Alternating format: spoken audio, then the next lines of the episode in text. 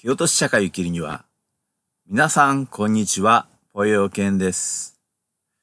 今ですね、えー、2018年の、えー、9月4日ということなんですけれども、えー、台風が来ておりましてですね、えー、台風何号かわかりませんけれども、え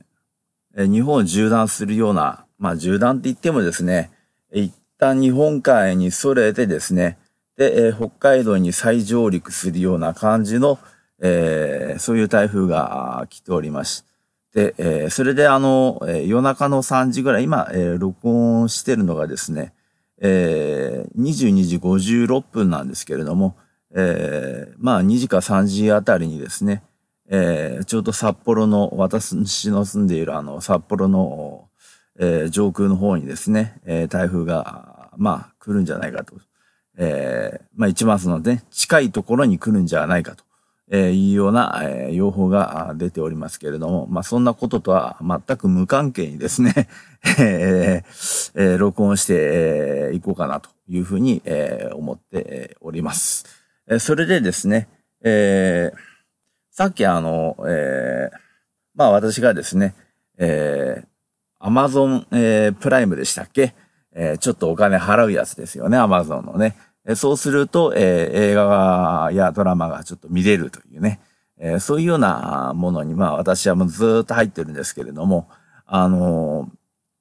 えー、今日ですね、先ほど見たのは、えー、I am a hero っていうやつでして、で、まあゾンビ映画なんですけどもね、ゾンビっていう言葉がなんか使えないのかな？なんか、えー、なんか、えー、ゾンビじゃなくてなんか変な言い方してましたけれども、まあ要するにゾンビ映画ですよね。で、それであの、まあ、冴えない、えー、漫画のアシスタントがですね、えー、まあ、だんだん勇気を振り絞ってですね、で、えー、まあ、えー、まあ、旅先で知り合った女子高生と、えー、看護師さんですか、えー、この二人を、まあ、守りきるというですね、最後は、あの、ヒーローになるぞっていうね、そういう、まあ、実に単純な映画を見ましてですね、え、あのー、まあ、別にあの、大した、えー、人生勉強になるような、えー、そういうような、もんじゃないんですけれども。あの、まあ、感じたのはですね、あの、有村かすみちゃんはやっぱり可愛いですね。え、あのほとんどですね、セリフがなくて、もほとんどもうずっと寝てるんですよ。えー、あの、半分ゾンビになりかけて、えー、ずっと寝てるというね、えー、そういうような、まあ、役柄でしてね、あの、ほとんどセリフがないと。ですから、ほとんど寝てるんです。でも、それで絵がは、あの、絵が映えるんですよね。あの、画像が、えー、非常にそれだけで 映えるというね、あの、本当にあの、えー、美しいということはですね、あの、えー、すごいことだなっていうふうにね、えー、つくづく、えー、思いました。で、まあ、大泉洋に関しては、まあ、あうまいっすね。やっぱりね、芝居はね、あの、うまいと思います。ええまあ、安心して使える役者だなというふうに思いますね。あとは、まあ、あの、えー、長澤まさみさんですか。やっぱりやっぱうまいですね。えー、やっぱあの、しっかりした演技をされる方だなというふうに思います。あの、本当も、つくづく思うんだけれどもね、あの、役者っていうのはやっぱ長台詞をやっぱり覚えたりしなきゃいけないわけじゃないですか。あれ大変な仕事ですよね、やっぱりね。あのセリフ覚えられないですよね。えー、俺たちに覚えろったってね、そうそう簡単に覚えられるわけじゃないですよね。えー、役者っていうのはね、あの決して馬鹿にしたもんじゃないというふうに思いますよ。まあ、この絵が本当にあの、えー、ウイルスがどうしてあの、発生したのかとか、あとあの、えー、半分ゾンビになりかけてるんだけれども、あの、完全にゾンビにならない、あの、理由は一体何なのかとか、えー、その辺の説明が一切なくてですね、えー、ただ単にあの、えー、冴えない男の大泉洋が、えー、銃を取った途端にですね、あの、ものすごいあの腕をあの、発揮してですね、次々と撃ち殺すっていう、まあそこにしか、あの、えー、ミスバーがないっていうね、えー、まあなんともあの、ちょっとね、えー、何も残らない、印象に残らない映画で、えー、ございました。まあ一言で言うと、まあ役者の力にまあ頼りっぱなしの映画ですよね。まあとりあえずね、私もまあ無趣味なもんでこうやってね、まあ映画でも探してまあ見るぐらいしか、えー、えー、とりあえずの趣味はないという感じなんですけれどもね。えー、ちょっと今日はね、あの、ランダムに話をしようかなというふうにね、えー、思っておりまして、えー、オキシトシンね、あの、幸せホルモンっていうふうにね、えー、俗に言われてるもんがあるんだけれども、えー、これあれ、え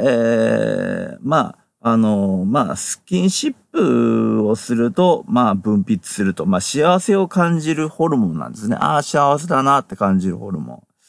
だから、あの、スキンシップですね。えー、まあ、当然あの、男女のスキンシップもあれば、まあ、お母さんが赤赤ちゃんを抱っこするときとか、あとマッサージとか、そういうときでも、えー、あとですね、あのー、えー、井戸端会議とか、えー、居酒屋とかね、まあ、人間と人間とのこの交流においても、この、えー、オキシトシンというのがですね、えー、こう、えー、発揮するみたいですね。だから、あのー、LINE とかみんなこうハマったりして、えー、なんかそういうこと、あの、やりとりしたりするじゃないですか。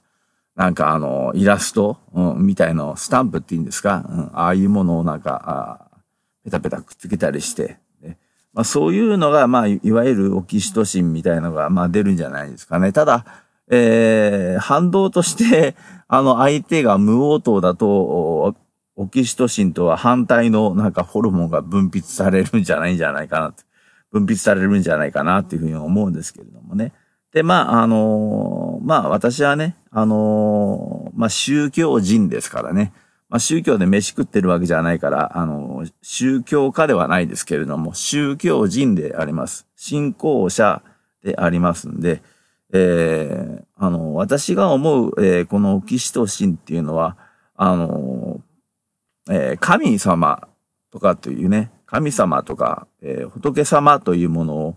まあ、擬人化して、まあ、あのー、描かれるっていうか、まあ、実際私は、あの、えー、そういうね、あの、魂みたいなもんだと思ってもともと、えー、この世に、えー、生きてきた、えー、人の魂が、えー、まあ、非常に高度になった、修行によって高度になった、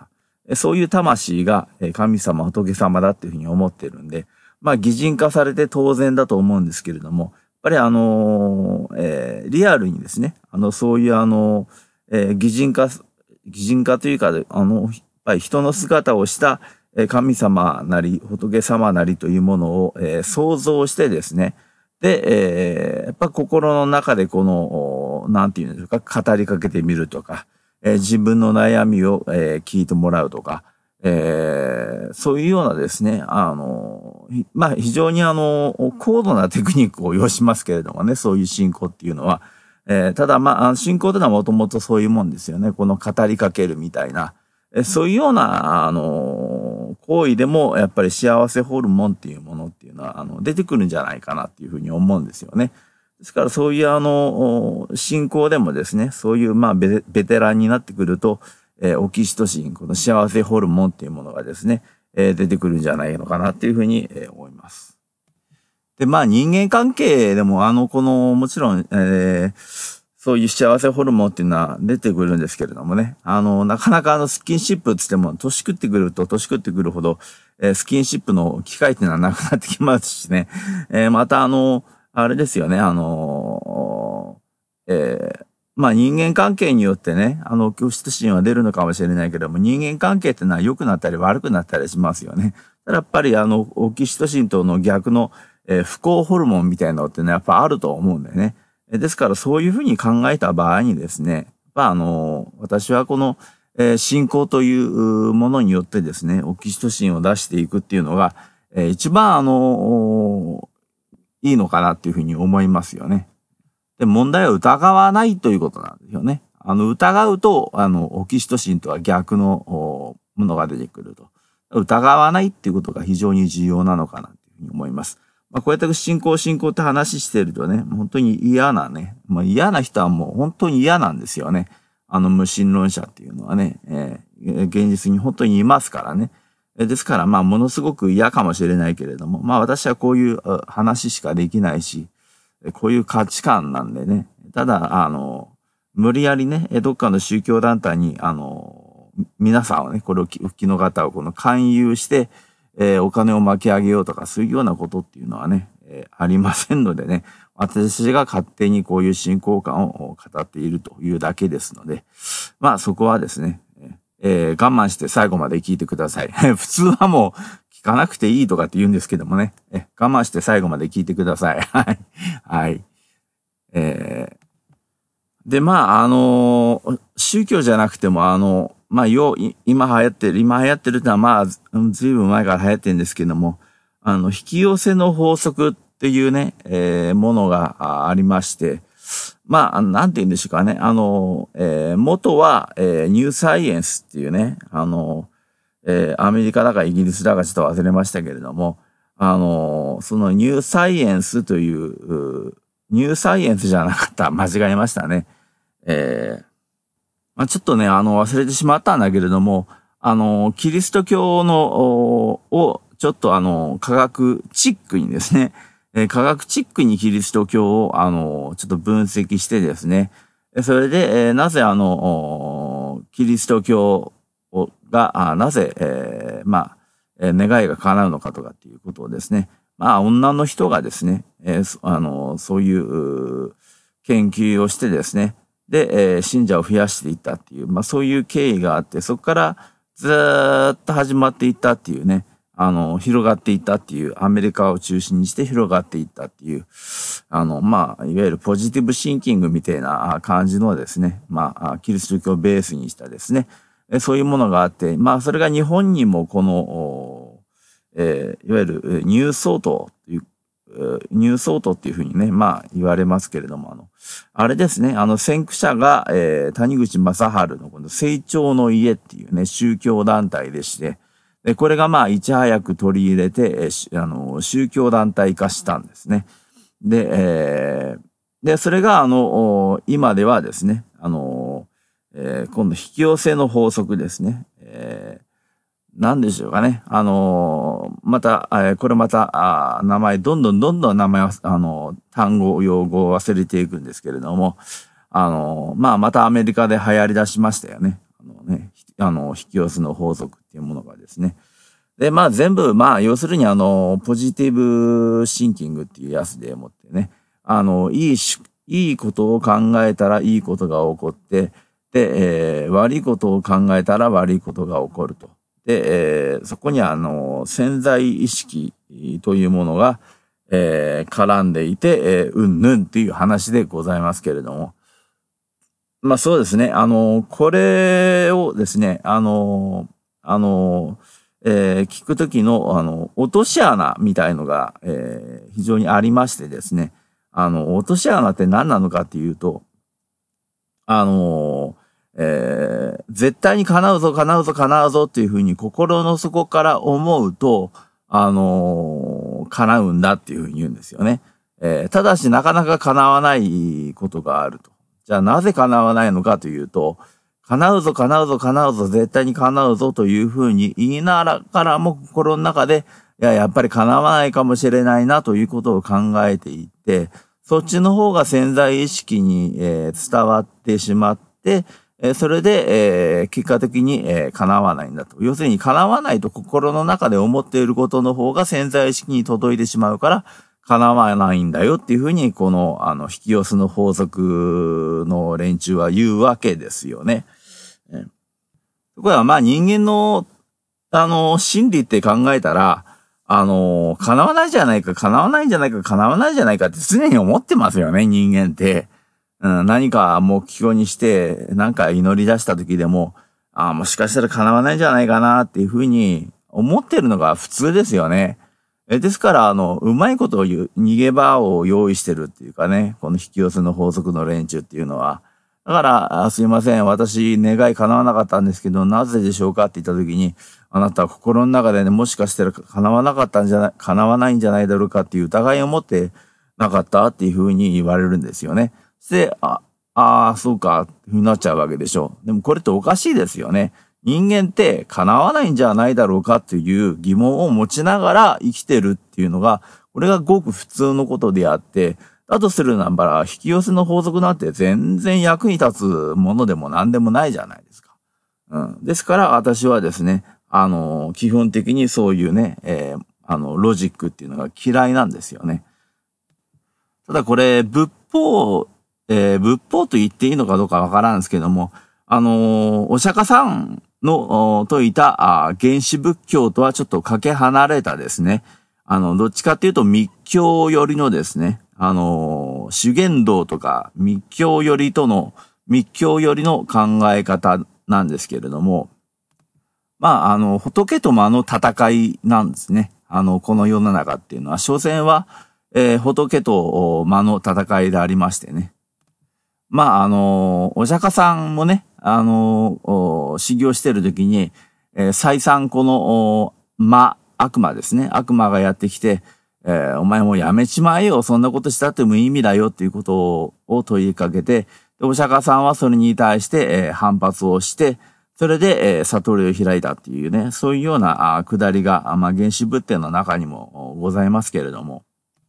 えー、この前の悪魔っていうのはね、あの、自分の心の中にある、この、なんていうか、えー、作用に過ぎなくて、外側にあるもんじゃないみたいな解釈をする人がいますけれども、まあ私の場合は実際にそういう悪魔的なものってのはあるんじゃないかっていうふうに私は思っておりましてね。あのー、神仏があるならば、悪魔もいるだろうっていうふうに当然思ってるんですよね。えー、要するにあのー、まあ、えー、ナチス、ナチスのあの、ヒトラーとかですね。えー、あとまあ、大量殺人を犯したような、まあ、殺人鬼とか。ね、まあ、ああいうのはもう当然のことながら、まあ、あえー、地獄に落ちることすらできずにもうさまよってるっていうね、えー、まあそういうような感じのものが多いんじゃないかと思うんですけれども、えー、彼らは、えー、要するに我々が、えー、成仏しないと、要するに下脱しないと、させないというのが目的なんですね。ですから彼らの目的は我々を諦めさせることなんですね。諦めさせるのが悪魔ということなんですよ。で、彼らの、あの、食べ物は何かって言ったら、我々の絶望なんですね。で、我々の絶望を餌にして、え悪魔というのが存在してるんですね。えですから、あの、悪魔が一番喜ぶのは、我々が祈らなくなることなんですね。あの、あ、ダメだ、やっぱり叶わねえやって言って祈らなくなること。それで、あの、仏さん、神さんとのこの、距離をですね、え心理的な距離をずっと置くっていうことですね。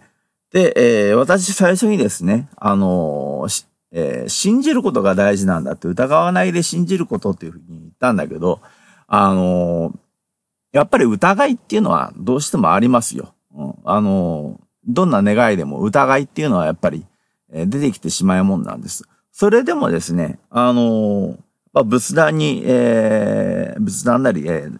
神壇なり祭壇なりに手を合わせてですね、祈っているというこの姿勢をとっている以上は、やっぱり信じてるってことになるんですね。あの、心の中に、潜在意識の中に、もしかしたら叶わないかもしれないと思っててもいいんです。でも手を合わせて祈って、で、なんとか叶えてくださいと。ね。あの、叶わないかもしれないなと思いつつも、すいません、なんとかかあの、叶えてくださいっていうふうに祈っている以上は、それはもう信じていると言っていいという私はそのように思うんですよね。で、あの、疑うというのはどういうことかっていうと、もうそのポーズすら取らないと。要するに、仏壇に向かわない、あの、神社にも行かない。そういうような状態になるっていうことが、要するに、えー、信じなくなると、不信になるということだと思います。えー、ですから、あの、非常に難しいね、あの、状態、状況に自分が置かれていてもですね、えー、しっかりと祈っていく、うん、あの、時間のあり限り祈っていくというような体制をとっている人間は、やはり、あの、神様、仏様から守られて、えー、必ずいい方向にですね、あの、道というのが開けていくもんだというふうに、えー、思っております。えー、ただし、この、いわゆるこの引き寄せの法則の連中の言ってることっていうのは、あの、一理はあるんです。やっぱりあの、恐怖で支配されて、あ、本当にこれ、やばいんじゃないかなって、ダメなんじゃないかなって。これ、なんか悪いことが起こるぞ、起こるぞ、起こるぞ、起こるぞ、起こるぞっていう風になってしまうとですよ。あの、まあ、多少の不安があるのは当然なんだけれども、起こるぞ、起こるぞ、起こるぞ、起こるぞっていうか、そのまさにこの悪いことが起こるぞということが祈りのような状態になってしまうと、まさにそれは現実になります。ですから、あの、過度な不安感を持つと、えー、その不安というのは現実になってしまうということはあります。えー、密教の世界では、えー、苦密、えー、親密、えー、異密という三密っていうふうに密教では言いますよね。で、えー、苦密というのは口ですよね。口でマントラを唱えることですよね。で、えー、異密というのは意識ですよね。意識。で、えー、えー、親密というのは、あの、ポーズ、体ですね。あの、み、あの、体で振る舞うことを、えー、親密というふうに言いますけれども、えー、そのうちの異密ですね。これがまあ最も重要なんだけれども、この異密というのはですね、いわゆる念ですね。念力の念ですね。えー、この念がですね、あの、え、自分が思った以上に、え、力を発揮するというようなものです。え、自分が思った以上にこの念というものの力っていうのは、パワーっていうのはすごく、あの、あるんですよね。え、だから絶対にうまくいく、絶対にうまくいく、絶対にうまくいくって言うと本当にうまくいったりね。あ、これは絶対ダメだ、これは絶対まずいことが起こる、絶対これは失敗すると思ったら失敗するとかね。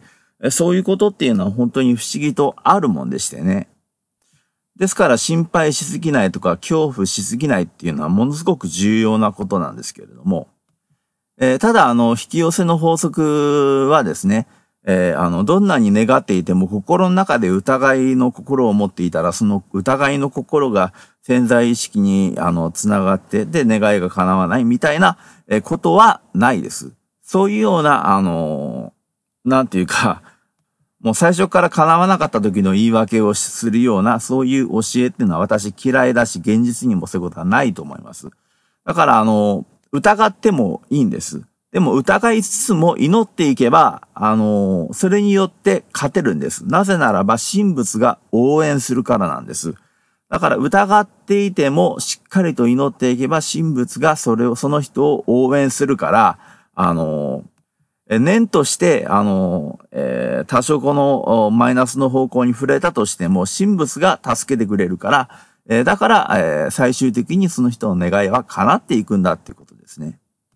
えですからさっき三密って話をしましたけれども、異密と言ってね、この意識の中でもしかしたら叶わないんじゃないのかなと思っても、あとは親密とか、あのー、苦密って言いましたよね。苦密っていうのは口でマントラを唱えること。要するに仏の名を、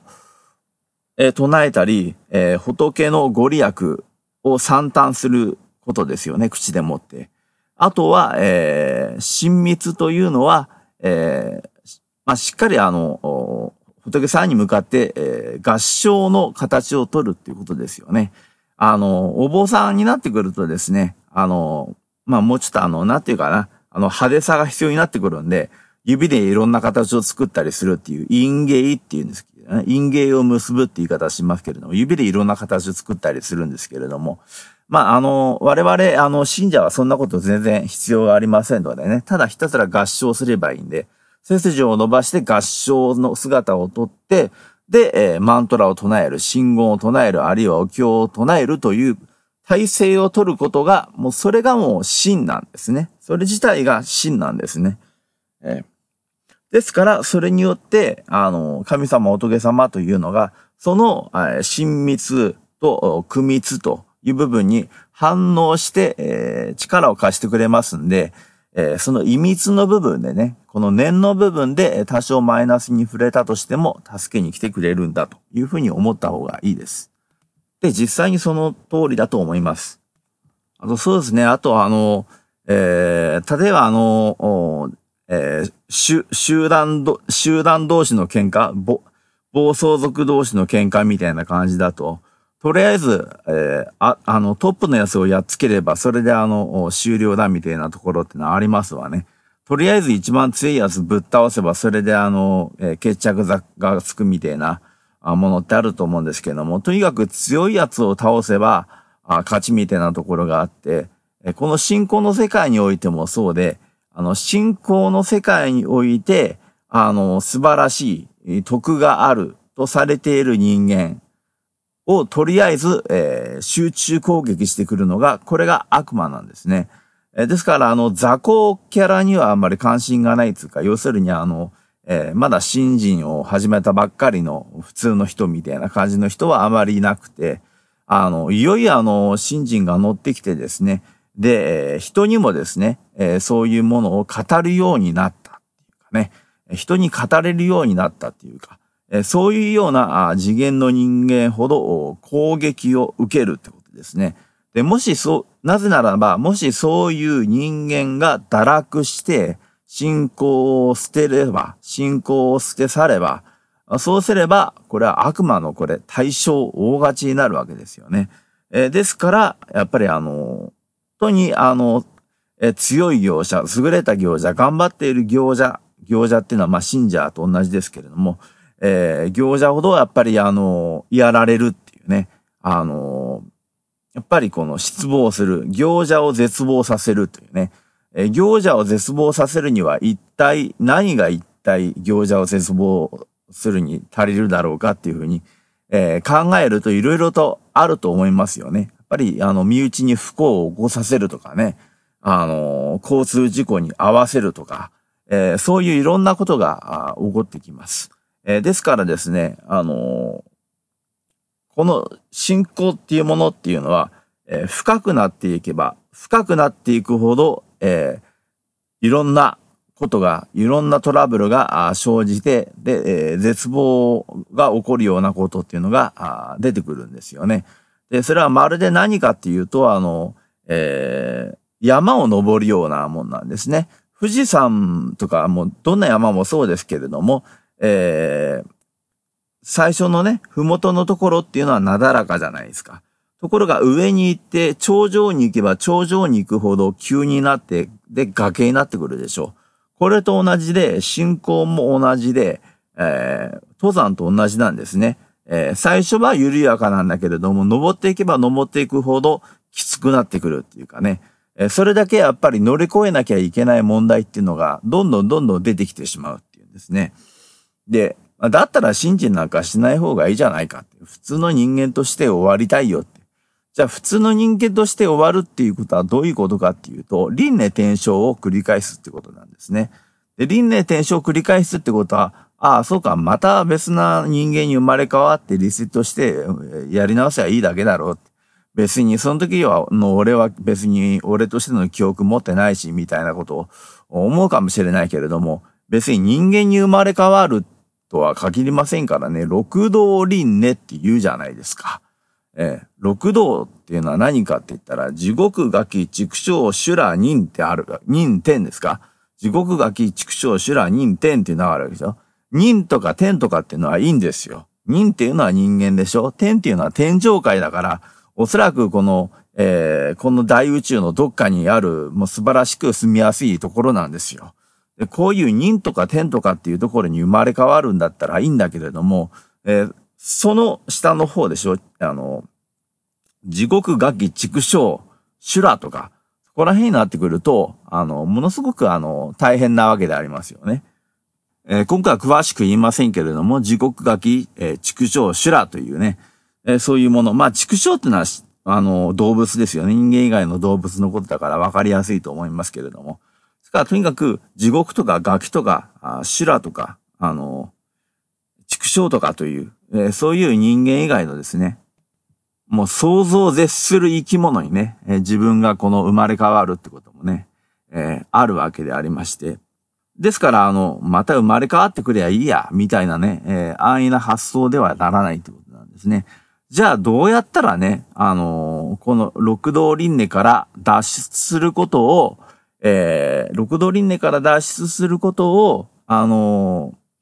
えー、下脱っていうふうに言いますけれども、えー、六道の上にあるのが正門遠隔と言われている二条、二条、二つの乗り物の二条っていうのを正門遠隔っていうふうに言いますよね。正門っていうのは、お師匠さんに教えを聞くこと。これが正門。だから、あの、普通の坊さんですよね。坊さん、あの、出家することですよね。これが正門ですね。出家することが正門です。で、遠隔というのは、あの、えー、独覚というふうにも言います。独覚っていうのは一人と書いて、一人で悟るっていうのを書いて独覚ですね。お師匠さんなく、えー、悟るというようなことがまあ一般的なんだけど、まあ、要は、あのー、結局やっぱり悟るときっていうのは、まあ、お師匠さんからやっぱりあのー、最初はね、あの、お師匠さんについていろいろと学ぶんだけれども、最終的には自分であの、いろいろ修行して、えー、自分一人の力で悟っていかなきゃいけないでしょ。ですから結局さ、あの、独覚とか、え、まあ、遠隔のことですよね。遠隔にならないと悟りっていうのは開けないんですよね。ですから、あの、そこに行くととりあえずの、あの、いわゆる正門遠隔になるととりあえず六道から脱出すると。それも間違ったあのね、間違ったお師匠さんについたり、間違ったあの思想を勉強したり、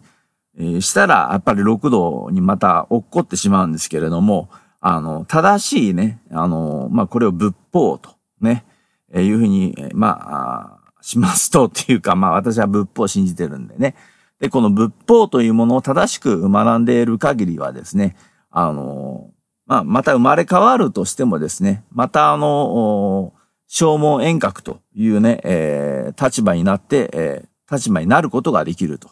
まあ子供の頃は別ですけれども、大人になると、やっぱりまた勉、仏教を勉強する羽目になるっていうかね、いずれにしてもあの、輪廻転生するんですけれども。で、あの、完全に下脱しますと、今度、ぼ、あの、菩薩仏ですからね。菩薩仏ですから。ですからもう完全にあの、えー、悟りを開いて、えー、そういう生まれ変わりとかっていうものから、完全に抜け、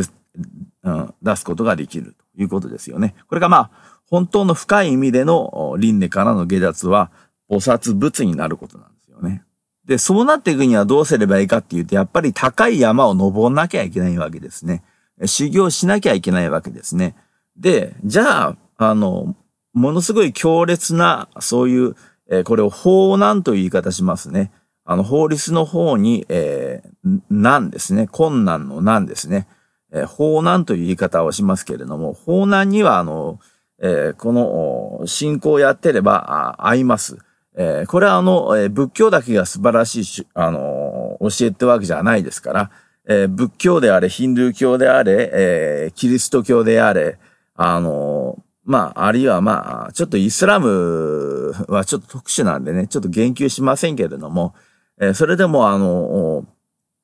えー、まあ、あの、なんていうかな。まあ、イスラムはちょっと特殊なんでね。ただ、それでもあの、信仰の仕方によっては成仏すると思うんですよ。イスラム教であっても。だから、あの、仏教であれ、キリスト教であれ、あの、イスラムであれ、神道であれ、何であれ、えー、法難というのは必ず出てきます。真面目に修行していくとね。で、法難というものが出てきたときに、どうやって乗り切るかというと、これは法難なんだと。これが法難なんだと。これは悪魔が引き落として、あの、引き起こしているものなんだとか。あるいは、えー、カルマが来てるんだと。あのー、えー、この前もね、あのこの前のこの前か忘れましたけれども、あの年食れば年食うほど、あの、カルマっていうのは、あの、現れてくるっていうかね。あの、カルマが現れるっていうのは、な、あの、苦しいことが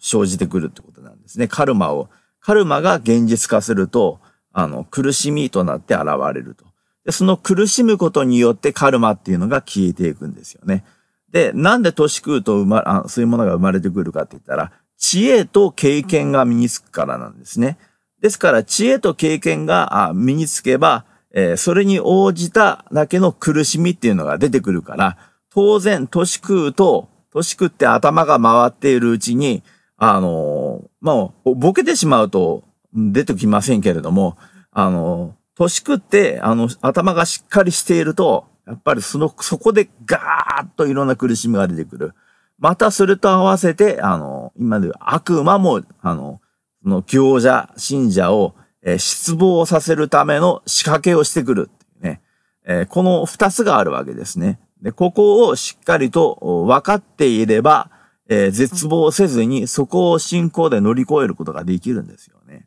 まあ、例えば、信仰していて、信仰してるのに、例えば、あの、子供が、えー、車に、えー、引き殺されちゃったとかっていう風になっちゃうでしょそしたら、ああ、信仰してるのになんで子供が引き殺されてしまったんだろうかとかって、これ、思い悩むわけですよね。で、やっぱ、やっぱり子供ですから、あの、無邪気に、あの、ね、飛び出していったりしますし、また、あの、悪い奴はやっぱりこの、えー、通り魔じゃないですけども、わざわざあの、子供がたくさんいるところに、えー、車で突っ込んでいってね、えー、誰でもいいから殺してやろうみたいなのもあるわけでしょ。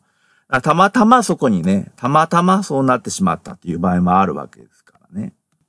でもね、あの、じゃあなんで神様仏様そこで守ってくれなかったんだ？私の子供を守ってくれなかったんだっていうことっていうのは、あの、あると思うんですけれども、やっぱり神様仏様っていうのはね、そこであの塗り壁みたいに出てきて、で、あの、車をね、バーンとあの、ぶつからないようにしてくれるみたいな、それほどの力っていうのがないわけですよね。で、子供を守るのが、あの、親のね、えー、信仰というね、親の信仰っていうのは、信仰というものが子供を守るというふうによく言いますけれども、まあ、うちの、まあ、父親がですね、えー、まあ、昔子供の頃ですね、えー、えー、車にひかれそうになった時に、あの、たまたま助かったっていうのがあって、で、その時間帯がですね、えー、ちょうどあの、その、うちの父親の母親ですね、俺のおばあちゃんですけれども、それが、あの、まあ、当時立正構成会だったんだけれども、一生懸命、あの、お題目を唱えていたというね、そういう話聞いたんだけど、まあ、偶然かもしれませんけれども、だから子供が、あそういうね、危険な目に遭わないのは、親の信仰の、ね、役目だっていうふうによく言われますけども、それでもやっぱりね、あの、どうしようもない時もあるんですよ。負けちゃう時があるんですね、悪魔の力にね。でも、えそうやってね、あの、えー、残念ながら、あの、そういうことで命を起こされた子供っていうのは必ず何らかのね、あの、あの世に行ってからですね、え、神様仏様っていうのは、あの、いいところに連れてってくださいますしね。そこでもって挫折させるのが悪魔の目的なんで、そこで挫折をしないということが、あの、ものすごくね、信仰において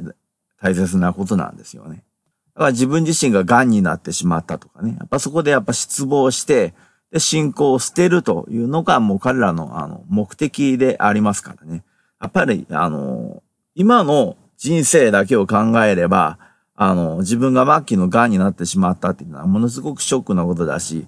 うん、あの、何なんだろうこの信仰はとかって思うかもしれないけれども、あの、やっぱり、輪廻転生というものがね、ずーっとあの、あの、億万回、えー、100万回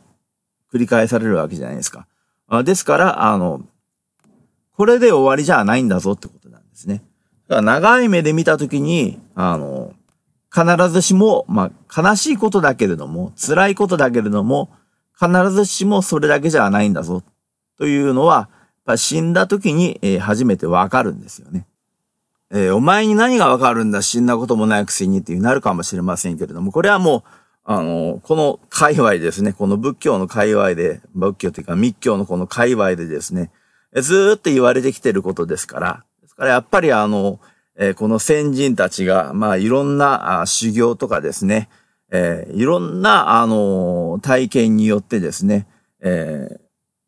ー、まあ、あの、蓄積してきた知識なんですよね。それを今私が語っているわけでありまして、私自身が体験したというよりも、こういうことがずっと語られてきているっていうことなんですよね。信仰っていうのはね、本当にあの、続けるっていうのは、信仰続けるっていうのは実にあの、大変なことでありましてね、あの、すごく、えー、10年、20年、30年続けていってもですね、あの、諦めるっていうのは実に一瞬で、あのね、あの、挫折、つまずきっていうふうにキリスト教では言いますけれども、本当につまずくのは一瞬ですよね。え簡単に人間は挫折してしまう本当に弱い生き物だなっていうふうに思います。まあ、ぜひね、あの、負けないようにしていただきたいと思います。これに負けなければですね、必ず道は開けてきますから。でですね、えー、そうですね、あの、呪文をですね、あの、見た方いらっしゃいますか？私の呪文、最近のず、あの、ツイッターに載せた呪文なんですけれども、えー、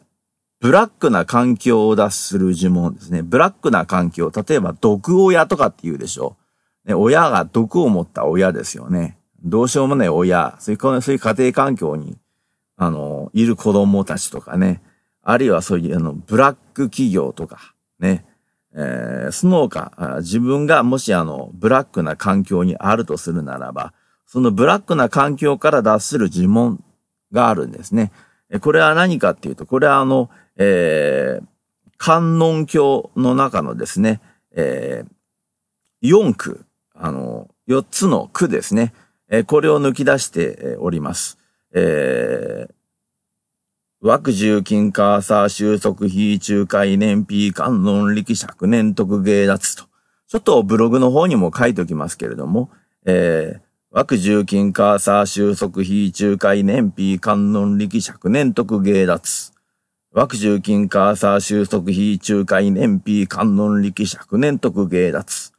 枠重金カーサー収束非中海年費観音力尺年徳芸脱。これ、これ繰り返すんですね。何回も心の中でね。あの、実際唱えてももちろんいいです。で、これはあの、あるいは囚われ、え手足、足かせされたるとき、えかの観音の力を念ずれば、尺年として下脱することを得んと。要するに、あるいはっていうのは、あの、まあ、えー、なんていうか、い、いろんなね、あの、えー、観音さんの功徳を列挙してるんだけども、そのうちの一つ、だから、あるいはっていうのが出てくるんですね。これはあんまり気にしなくていいです。あるいは、あの、囚われ、囚われの身となってね、囚われて、で、えー、手足、足かせをされると。手、手、手足、足かせですね。わかりますね。手錠とかね、あと足を縛られたりして、で、拘束されてしまうと。ですから、まさにそういうブラックな環境に拘束されてしまっているとき、かの観音の力を念ぜれば、あのって、かのってのはあのと同じですからね。あの観音の力を念ぜれば、えー、釈然として、釈年としてっていうのはあっという間にっていう意味ですね。あっという間に、えー、下脱することを、下脱っていうのは抜け出すっていう意味ですね。え、ですから、あの、あるいは、え囚われの身となって、手足足かせをされたるときに、あの、手足足かせをされたときに、えー、観音様の力の、というものを念ぜれば、えー、あっという間に、えー、そこから、えー、逃れることができるんだよ、という、そういう意味ですね。これが、枠中金カーサー収束位中海年費観音歴尺年徳芸脱。これまさにこれによって、これは年ですよね。さっき言った年によって、えー、枠順金カーサー収束費中海年費観音歴100年特芸出すというふうに繰り返す。心の中で一生懸命繰り返す。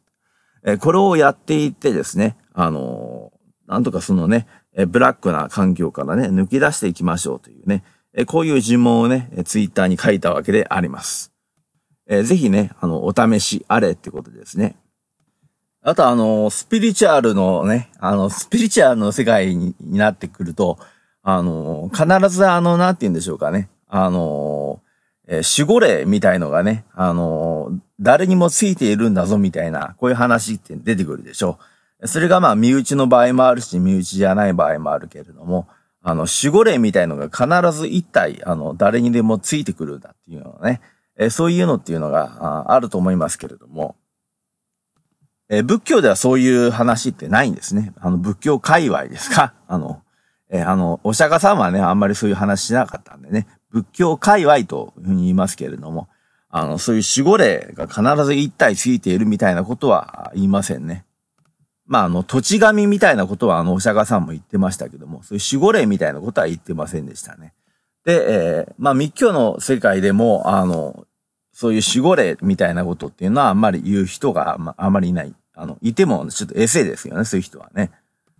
あの、守護霊が、あの、は別にいいんですよ。守護霊っていう言い方自体は。守護霊が必ず一体、一体必ずついていて、なんか家庭教師みたいになってるみたいな、そういうものっていうのは、あの、基本的にはないと。ただ、あの、えー、守り本尊とかよくそういう言い方しますよね。あの、よく十二支に分けてですね、あの、えー、猿年だったら、え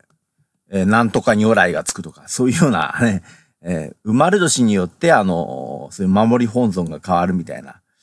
えー、言い方しますけれども、それよりもですね、あの、むしろ自分が何を本尊としているのかと。えー、例えば、あの、完全音菩薩を本尊としていれば、完全音菩薩がその人の、まあ、いわゆる、まあ、守護霊といえば、まあ、守護霊になるわけですね。